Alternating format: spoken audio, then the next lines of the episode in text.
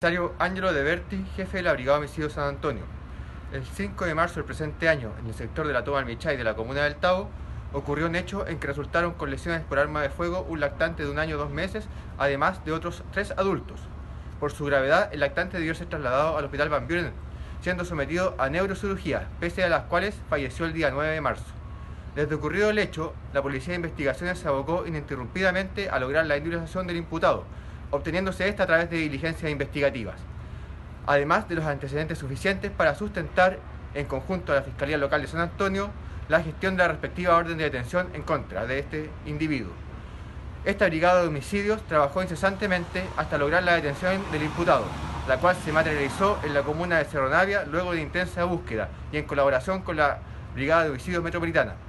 El detenido fue trasladado a fin de ser puesto a disposición del juzgado garantía de San Antonio para su respectivo control de detención.